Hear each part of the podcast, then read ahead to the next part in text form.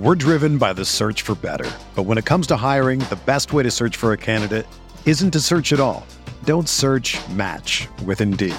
Indeed is your matching and hiring platform with over 350 million global monthly visitors, according to Indeed data, and a matching engine that helps you find quality candidates fast. Ditch the busy work. Use Indeed for scheduling, screening, and messaging so you can connect with candidates faster. Leveraging over 140 million qualifications and preferences every day, Indeed's matching engine is constantly learning from your preferences, so the more you use Indeed, the better it gets. Join more than 3.5 million businesses worldwide that use Indeed to hire great talent fast. And listeners of this show will get a $75 sponsored job credit to get your jobs more visibility at Indeed.com slash BlueWire. Just go to Indeed.com slash BlueWire right now and support our show by saying that you heard about Indeed on this podcast. That's Indeed.com slash BlueWire. Terms and conditions apply. Need to hire? You need Indeed.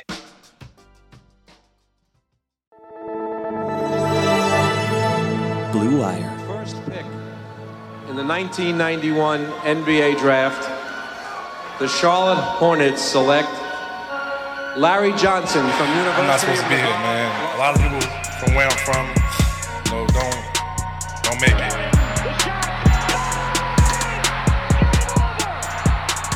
Charlotte, we're back. Welcome back to another Buzz Beat. This is Richie. And please make sure you guys rate and review us on Apple Podcast or wherever you guys listen to our episodes. If it is thoughtful, if it is funny, if it is clever, we will read that review on an upcoming episode. So definitely do that for us. Uh, it helps us out getting more exposure to more Hornets fans. On today's episode, I want to get to some of my instant reactions to the Hornets' latest loss to an undermanned Milwaukee Bucks team. I went to the game in person, which at times I do enjoy the atmosphere of the game, but something about watching the games on TV where you can obviously rewind, you have a better angle. The way that I'm situated uh, in the arena is kind of kind of angled behind the opposing team's bench. So when they're on the opposite end, it's kind of hard to see. And then, you know, you're blocked by the view of the basket sometime. But regardless, I was there. I was able to get there early to see Cody Martin, LaMelo Ball warm up before the game. They are both moving relatively well, fairly well.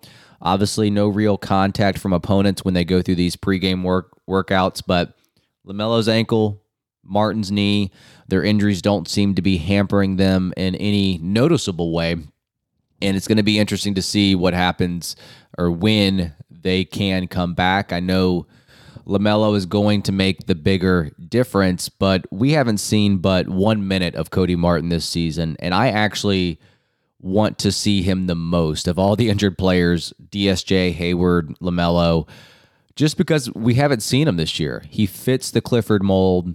And with the new contract he just signed this offseason, which is very reasonable, we want to make sure that he can live up to that. Uh, and it just it sucks that he started off the season this way and not been able to prove himself under Clifford's system. So I think I am the most excited, um, or maybe the most impatient in terms of getting to watch him play. But he looked fairly good uh, during those pregame workouts uh, with some of the assistant coaches. So the Bucks, like I mentioned, were undermanned. They had no Giannis no Middleton, who had played his first game on Friday versus the Lakers, where he got 26 minutes of play. So the uh, the kid from South Carolina did not get to play here in his hometown, uh, and no Holiday as well. So they're big three, and then obviously you got Brook Lopez, who can be considered part of the big three, especially when Middleton's been out for so long. His status was up in the air. And I think most probably just assumed he'd give it a go, which he obviously did. And Clifford pregame was talking about Brook Lopez and getting some post ups and running some actions through him. He got some of those looks in the game, and he has definitely feasted in the post against the Hornets before. I had to dig up a, uh, an old tweet where I just remember a game in which they kept feeding Brook in the post possession after possession. It was back in 2019. So it, it was farther back than I thought it had been. But that is an area of his game that I think gets overlooked at times because they're not going to give him the ball in the post that often, uh, especially when everyone is healthy on that Bucks team. But when they are a little bit banged up and bruised, and uh, there's some some management going on there with the rest. Brook Lopez can be a little bit of a focal point on the offensive end. And yeah, he can be effective as, as a post up player and, and getting some actions that way. But he actually was much more effective, much more of a, a punishing player as a three point shooter on Saturday night, where he went three of five from deep. I think if you were to classify Brook Lopez as one of these three categories overrated, rightly rated, or underrated, I think he's got to fall in the underrated category. He's massive on the defensive end. He's able to play that drop coverage probably better than anyone in the league. He takes away so many options on that end, and the Hornets were struggling uh, with that. You know, obviously, you have a lot of the key players out for the Hornets, but even with that, you can feel his impact on that side of the court. I know a lot of people could be making the argument that he will win Defensive Player of the Year. I personally feel right now, if, if I were to vote, could be OG Anunoby from Toronto, but he his impact is felt on every possession and just the way that he can play that. It was definitely a predicament that he put the Hornets in a lot. So I, I would probably put him in the underrated ca- category because I don't think he gets enough recognition within this team but I think you see it on nights like Saturday night when some of the other players are out and uh, the focus can be more on him. Another point uh, of focus for Clifford was Bobby Portis. Pre-game made a mention of him, and we saw his stamp early in the game. He was more of an issue in the post than Lopez, actually. Like his back to the basket game, he was ultra aggressive, spinning in the post, backing players down if you give him the keys, like he's not he's not going to shy away from field goal attempts. And with many players out of the lineup from Milwaukee, you saw him get up the shots, and his back to the basket game came alive, and he took advantage of that on Saturday night against the Hornets. So those two players I felt were probably the most impactful for the Bucks. Jordan Nwora obviously had a couple of good looks from deep in the second quarter. Jevon Carter was awesome on defense. Grayson Allen was a pest. So everyone chipped in. The depth for the Milwaukee Bucks. That's obviously why they are a top team in the East, top two team in the East. You can make an argument uh, between them and Boston, who is the better team. I think you know with Middleton, it becomes more of a more of a debate, but they, they've got depth up and down the lineup. And even with some of their key players out, the Hornets were unable to win and lost by a total of nine points. We're driven by the search for better. But when it comes to hiring, the best way to search for a candidate isn't to search at all. Don't search match with Indeed. Indeed is your matching and hiring platform with over 350 million global monthly visitors, according to Indeed data, and a matching engine that helps you find quality candidates fast.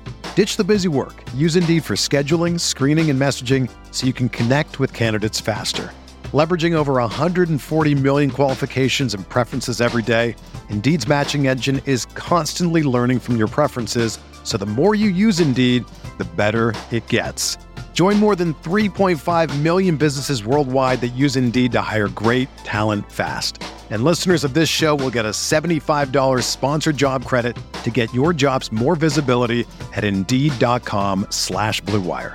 Just go to Indeed.com slash BlueWire right now and support our show by saying that you heard about Indeed on this podcast. That's Indeed.com slash BlueWire. Terms and conditions apply. Need to hire? You need Indeed. If you're a basketball junkie, then you know there's no better time of year than the NBA playoffs. Twice a week, JJ Redick is cooking on his podcast, The Old Man and the Three. He has guys come on in all stages of their careers to talk about the league and share stories you won't hear anywhere else, including Devin Booker on why he talks so much trash, Ray Allen's epic free throw competitions with LeBron in Miami, and the moment Tyrese Halliburton knew Pascal Siakam would be a good fit in Indy. In addition to player interviews, every Monday JJ breaks down the top three things happening around the NBA with unmatched analysis, not outlandish takes, and is often joined by masterminds of the game like Tim Legler to dive deep on rookie reports, trade breakdowns, and why is mean mugging now a tech? You won't find another outlet that covers the game as comprehensively and with such insight as JJ does it on The Old Man and the Three.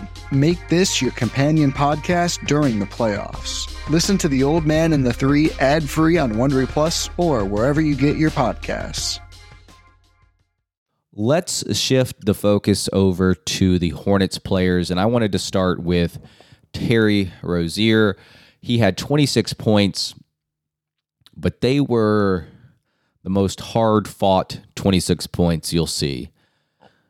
And I feel like, I don't know, past handful of games, past couple of games, he's done a very good job of attacking the rim. And he does it even so with his with his offhand, with his left hand. And when you think of Rozier, you think of an off-ball player. That's where he excels. And it's it's different when he is bringing the ball up the court and he gets the ball out of his hands and then he gets into some of his off-ball actions. That's fine. I mean that that's that still puts him in an off-ball position and, and I think I don't know if they're running it more or if I've noticed it more, but they've been running some flare screens where like I said, he will get the ball out of his hands early, and then either PJ or a big on the the opposite side, the weak side, will come up from the block and set a back screen for Rozier, and Rozier can either decide to cut towards the basket, or what I've noticed, he has flared out to the wing as the defender decides to go under the screen, which is exactly what you need to do. But even with this stuff that's implemented with Rozier as the point guard, it's not the same. It's not the same. One, because he has to expend some energy bringing the ball to court, which may not seem like a lot, but you don't have that true point guard like LaMelo passing him the ball. So I think that Rozier has been shouldered with a lot of scoring responsibilities. He's obviously had the responsibility of bringing the ball up the court and running the offense and, and getting the team into the offense. And on top of that, he has been one of the healthier players for this team. So he has been playing a lot of uh, minutes and, and just and just being an overall energy expender on both ends of the court. He's had to go up against Jevon Carter, George Hill, Grayson Allen. Uh, at times, he was guarding Rozier, and all three of these guys, especially Carter, are above average to very good defenders. They will pester you, make you work extremely hard, and couple that with the fact that I just mentioned in terms of Lopez. Like, once when you get past that initial defender, or they set a screen on Rozier's man, so Rozier's now in a little bit of an advantage, but he's got to keep Carter on his back, which is not an easy thing to do. And then you've got to deal with Lopez, who's right in front of you, who's backpedaling and creating a wall at the hoop. So I think Rozier had a very strong game uh, on Saturday night against the Bucks, but I also feel that he is not being best utilized until that till Lamelo comes back. You know, 26 points is great to see, but he had to expend a lot of energy, and and I do I do applaud him for getting those points in ways that were very scrappy. He has not been shooting the ball well uh, from behind the arc, but he did get into the paint and score that way. I think this was the one game. I wouldn't say the one game, but this was definitely a game where I thought, which could have helped Rozier, I thought using PJ Washington at the five could have made a little bit of sense because of that dynamic with Brook Lopez. Um, I have not had the opportunity to ask Clifford a question. And this is definitely a question that I would ask, and I'm not sure if it's been brought up with the media from Charlotte, but what what is the reasoning or what's the thought process by not having PJ Washington play the five? Because he's played what like 25 30 minutes at the 5 with no other center beside him and we've seen in past seasons where that unlocks a lot of versatility on both ends of the court where he can play five. It gives the defense something to think about. Um, it also allows them on the defensive end to be a little bit switchier. Yes, you know, when you play against a player like Brook Lopez where they can feed the post, could be an issue uh, if you don't have Nick Richards out there. But it, it just made a little bit of sense to use that tonight. And that was a question that I would have asked pregame uh, of Clifford because when when Lopez was on the court, I just discussed the difficulties and and what the guards have to do when they're in the paint. There, there's so many decisions that go into their mind while driving, and you know a lot of times the drive the drive and the kick game is, is the way to do it because Uh, trying to shoot over Lopez is going to be difficult. But when you don't have the shooters around you or players are not hitting their three point shot, which the Hornets were five of 24 from behind the arc. That's just not going to get it done. But even with Lopez off the court, Clifford still kept Richards or Plumlee on the court. So when Bucks went a little small, they had a, a, little bit of trouble guarding those forwards that drove or the, the bigs that would set a screen and then pop. So Bobby Portis got in on the action there. And so yeah, when when you don't have a true center out there in Brook Lopez, I felt that they could have used PJ Washington to kind of combat some of the Bucks versatility. And even with Lopez on there, maybe you could give up a little bit some of that that post action that they could have gone to uh, and have a trade off there. But PJ Washington had a game, you know, even if he did play the five, he had a game that he probably wants to forget. Sure, he had eight rebounds and a really nice chase down block where he saved it and he was able to keep the possession and able to facilitate a bucket on the ensuing possession. But he was 0 of 13 from the field and didn't score a point uh, from from the free throw line or, or from the field.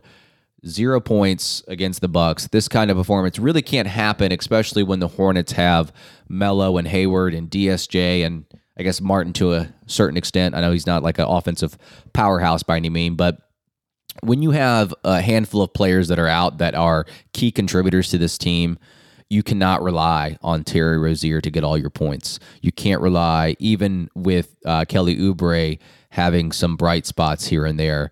You need three, four, five guys to all get in on the action to make up for some of that lost production on the offensive end.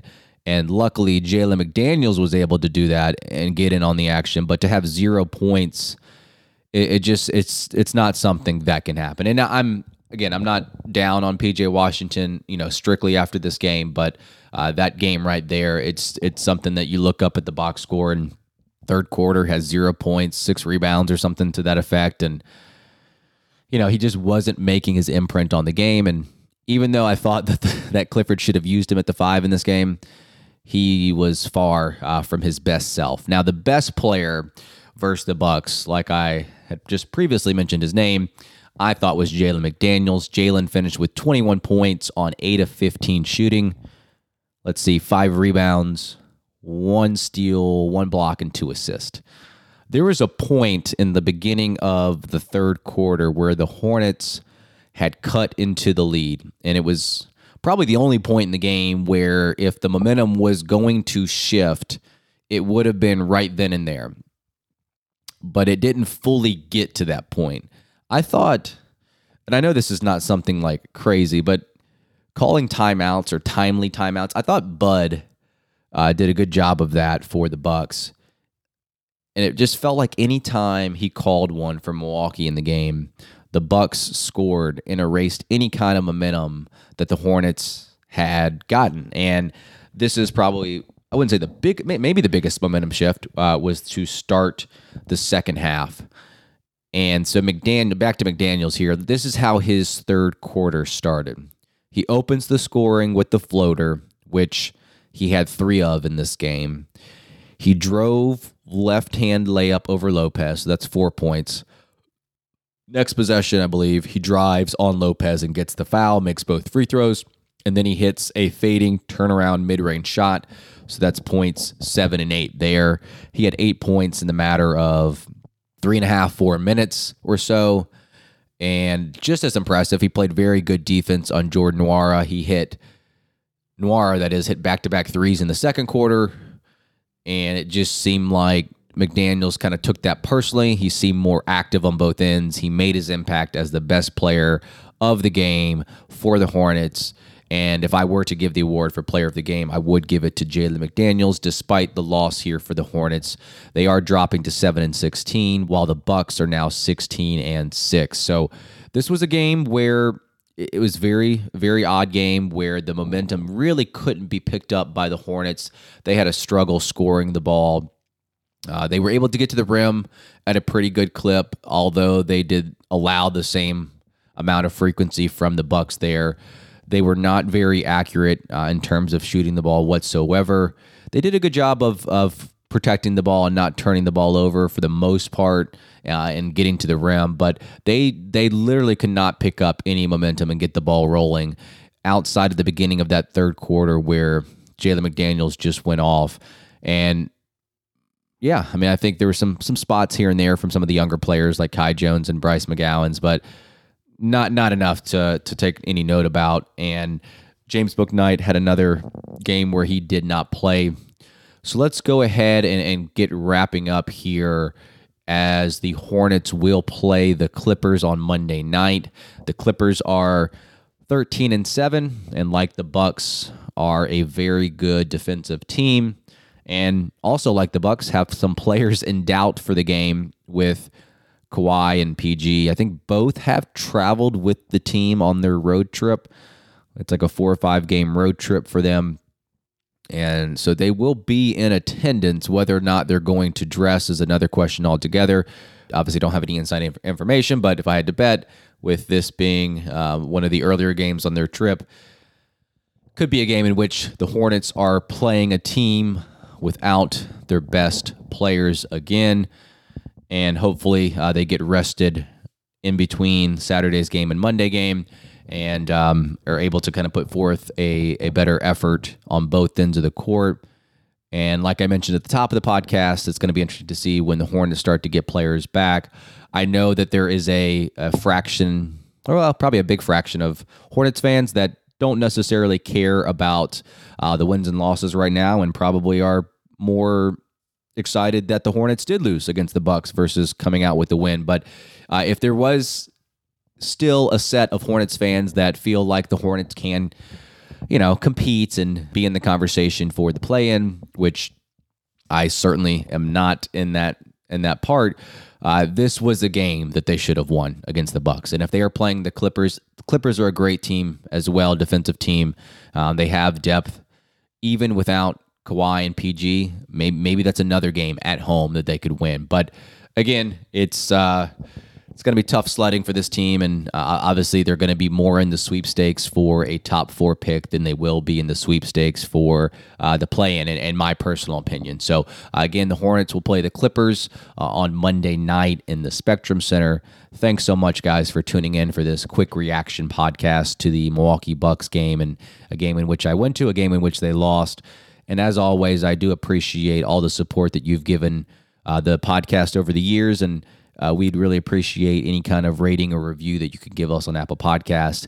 And also in the episode notes, if you would like to get ad free episodes, early access to episodes, and exclusive content. Uh, you can visit our Buzzbeat Substack, which I will put the link in there. So I will talk to you guys later. Hope you guys have a good one. This is Richie. Go Hornets. Whether you're a world class athlete or a podcaster like me, we all understand the importance of mental and physical well being and proper recovery for top notch performance. That's why I'm excited that Unifyd Healing is sponsoring podcasts on the Blue Wire Network. Unifyd Healing is a new and super innovative global network of wellness centers powered by Energy Enhancement System, or EE System. If you haven't heard of the EE System yet, then you'll want to listen up. This technology promotes wellness, deep relaxation, purification, and rejuvenation. Wherever you are across the globe, access to a center is easy and affordable. Interested in experiencing the EE System technology for yourself? Go to unifydhealing.com/bluewire to learn more and find a center near you. That's unified, U-N-I-F-Y-D, healing.com slash. No material or testimonials on the Unifyd Healing website are intended to be viewed as medical advice or a substitute for professional medical advice, diagnosis, or treatment. Always seek the advice of your physician or other qualified healthcare provider with any questions you may have regarding a medical condition or treatment and before undertaking a new healthcare regimen, including EE system.